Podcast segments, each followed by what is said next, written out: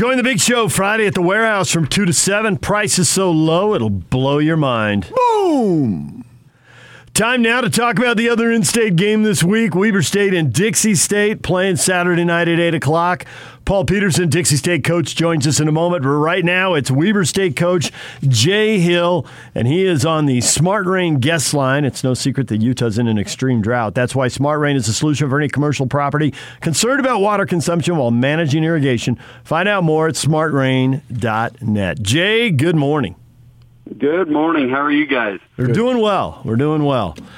So you open up with the Utes, and I'm curious, playing a Pac-12 school, how much you learn about your team and how much you have questions because their talent level is so unlike a lot of the other schools you're going to play, and how much this makes the second game easier for your guys. You face the biggest, strongest guys you're going to face, and does it all seem easier now against the next team?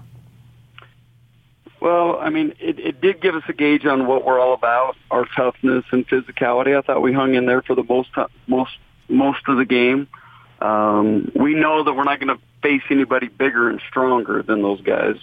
Um, so you know that it it gives us a gauge. I don't know if we know exactly who we are just yet. This this game and the next one, I think, will be we'll know here in the next two weeks exactly what we're all about. Well, I think, Jay, you know, without that rain delay, I think that took away all your momentum. And if the weather had stayed good, I think you win that game. I appreciate it. I love that. now, there was so much to overcome that game, right? I mean, they're very physical on the offensive defensive line. The rain delay was a pain in the butt, and just I, I was happy with a lot of the things that we did that game, and we missed a lot of opportunities that were disappointing to me um, you know, getting stuffed on the goal line where we could have had an opportunity to get back within five right at the end of the first half. Just there were some things that we didn't do what we needed to do to have even a little bit better showing in that game. Do you like to irritate Morgan Scalley whenever possible? I know I do. Absolutely, he's my favorite. He's my favorite guy to do that to. Well, you did because uh, at the media availability, he was asked about the game. He says, "Well, there were several things, and when he got to 17 play drive, he spit the words out. He was not he was not pleased with the 17 play drive. So you got. He said it ended. It was a good response, but it should have never gotten to that point. Yeah, he was irritated. Well, that that's why he's so good. He's so competitive and." He's an elite coordinator, and you give him 17 plays, and usually he's found a way out of the drive before then. So, I mean, that doesn't surprise me that he got irritated over that.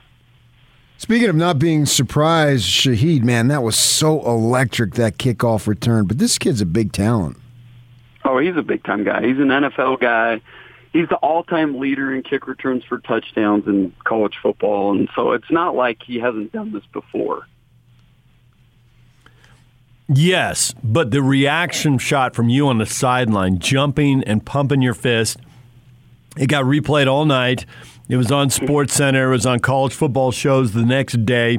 Did you hear from people? Uh, you hear from friends around the conference or around the country because you were going nuts.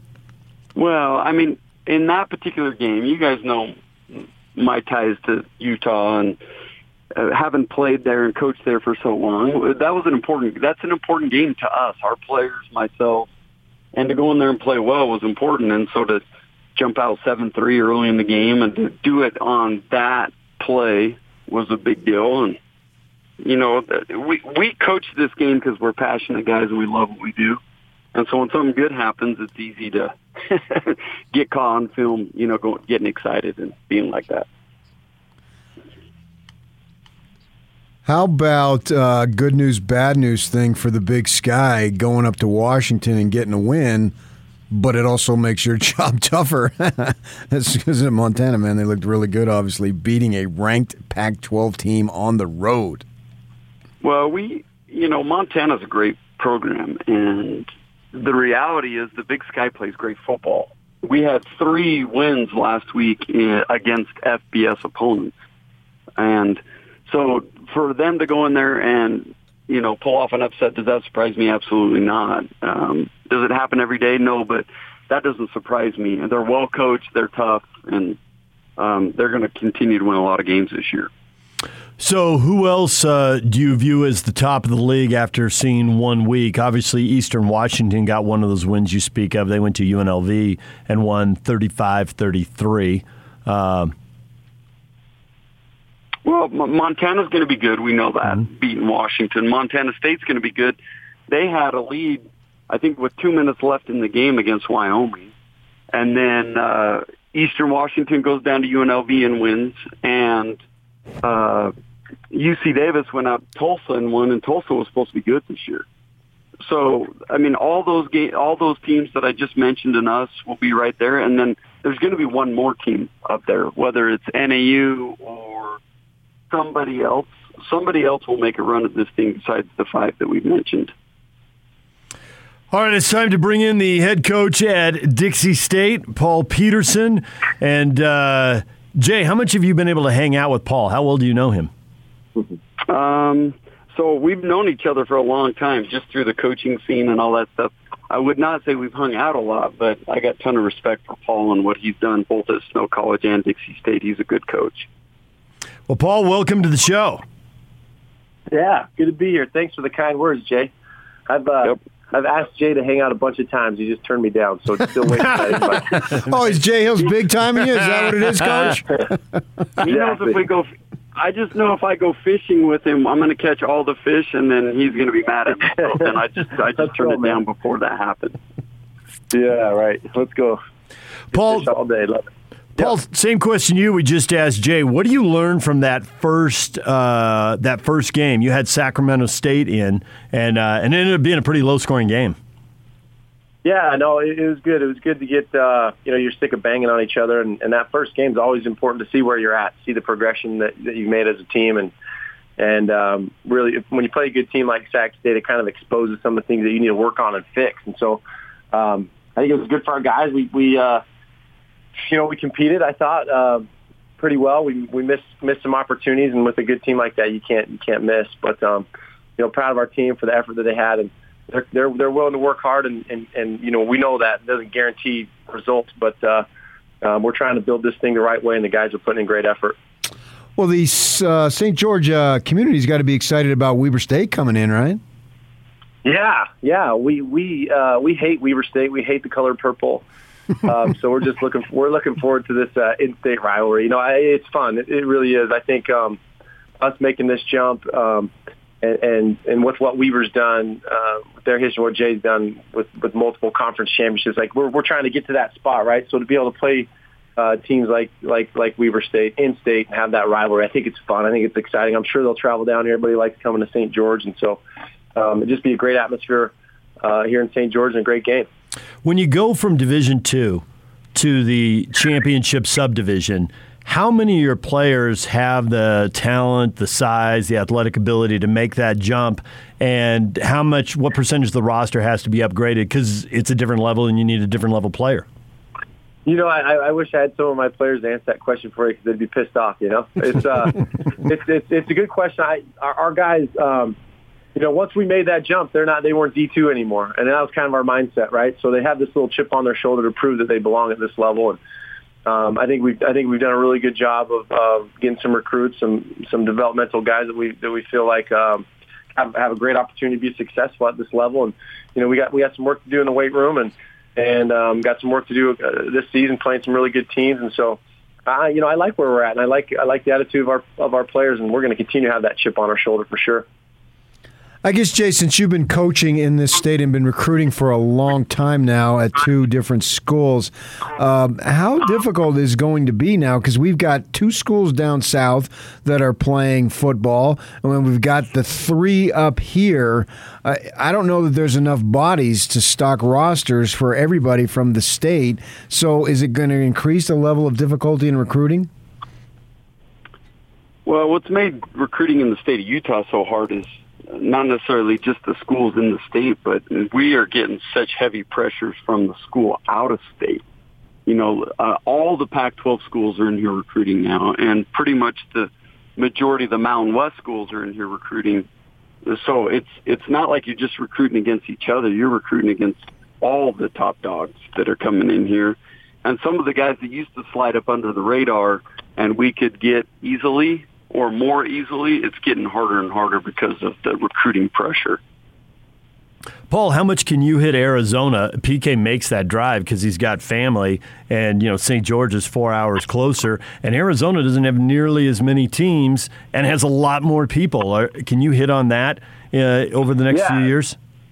Yeah, and uh, you know I want to piggyback with Jay. I think you know with with Utah, I think there's so many. The word is out, right? All these teams coming in.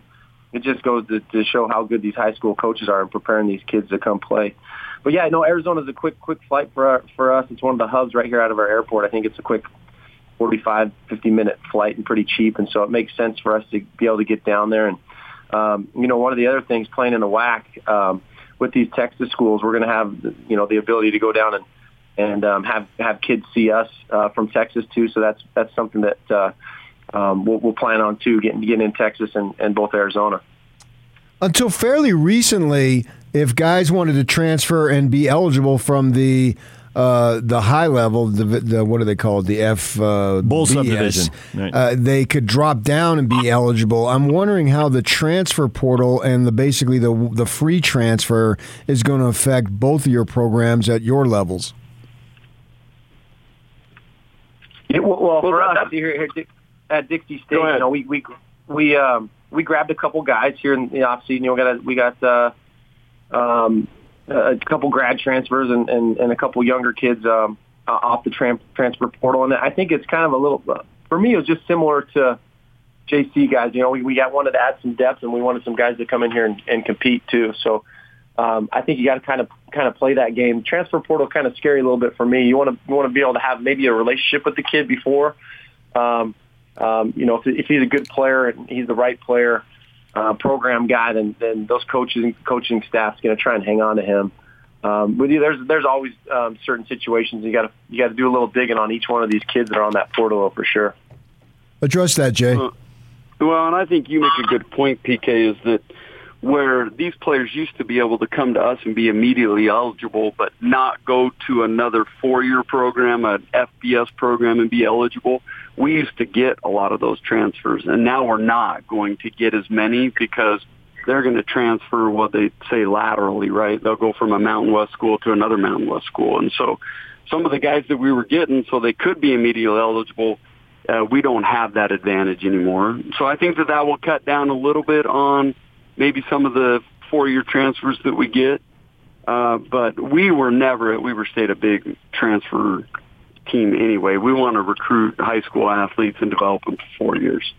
So one thing I heard, and it was actually I think Kyle Whittingham who brought it up at a, one of his media availabilities uh, during spring football, was that guys had to be careful about going into the portal because the numbers game. He says there's there's more guys going into the portal than there are landing spots.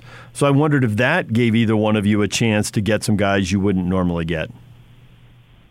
Well, uh, like I say, usually, and this is mm-hmm. not always, but usually guys are going in the portal for a reason. Either they can't play where they're at, which is a big red flag, or they had issues mm-hmm. there, which is a big red, big red flag.